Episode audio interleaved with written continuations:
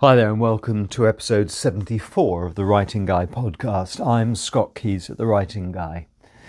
Um, I'm going to get straight into it um, because I'm extremely busy on this bid I, am working on. Um, but there is something I believe of profound importance that I, I, I need to share with you today. And that is that um, the government are rushing through presenting as legislation or for legislation to Parliament today, uh, the 15th of March, a new bill um, which is called the um, Police Crimes Sentencing and Courts Bill. And I'm extremely worried about it, as are a lot of a lot of human rights and civil liberties groups in this country and overseas as well. Um, this is basically, as far as I can tell, I mean, I haven't read the whole bill, but I've I've seen excerpts of what are considered to be the, the key bits. And you know, th- this is to do with the power of language, but language then translating into behaviour and and uh, impact on us as citizens. Um, basically, this legislation is designed to criminalise all protest. Um, it increases the penalties and the ease with which arrests can be made, even for very peaceful, totally peaceful protests. If they are deemed to be, to have an impact on one single person, adverse impact, which could be in terms of noise or annoyance, then that protest can be closed down and, and, and the protesters can be arrested. And get this. This bill proposes a maximum sentence of up to 10 years for people who are found who are found guilty of contravening this legislation. Ten years for peacefully protesting. I mean, it is absolutely disproportionate and outrageous. And it's going to criminalise nomadic gypsy and traveller ways of life as well. But most importantly, it, it, it's a way of silencing any protest that the Home Secretary disagrees with. And this bill has to be stopped.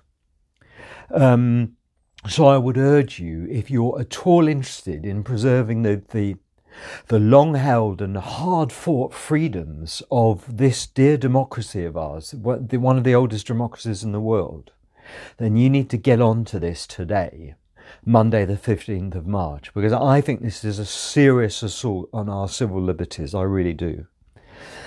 It may not be a coincidence. Yesterday was Mother's Day, and I cycled to my mum, who lives in Portobello Road. Now, George Orwell, the famous poet, not poet, essayist and, and novelist and writer, lived in Portobello Road at number 22 Portobello. And he wrote a very interesting book in, uh, when was it? I'm just looking at it now. Um, he wrote this book in 1931 um, is that right? It was in the th- 1930s anyway, and it's called Why I Write. And the subtitle is reads as follows Political language is designed to make lies sound truthful and murder respectable, and to give an appearance of solidity to pure wind. And basically, the reason he writes is to urge people to use language with precision in order to preserve freedom, which is basically the, the, the, the gist of it. And we only needed to look yesterday. You know, I was I've been very moved by the uh, by by moved and upset, as were millions of other people, by the abduction and murder of Sarah Everard. And I was one of many hundreds of people who who placed flowers on the bandstand in Clapham Common.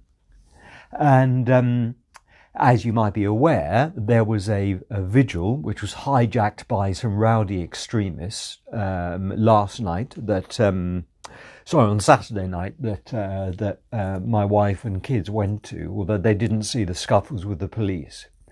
Uh, but there's now going to be an inquiry into how the police handled that.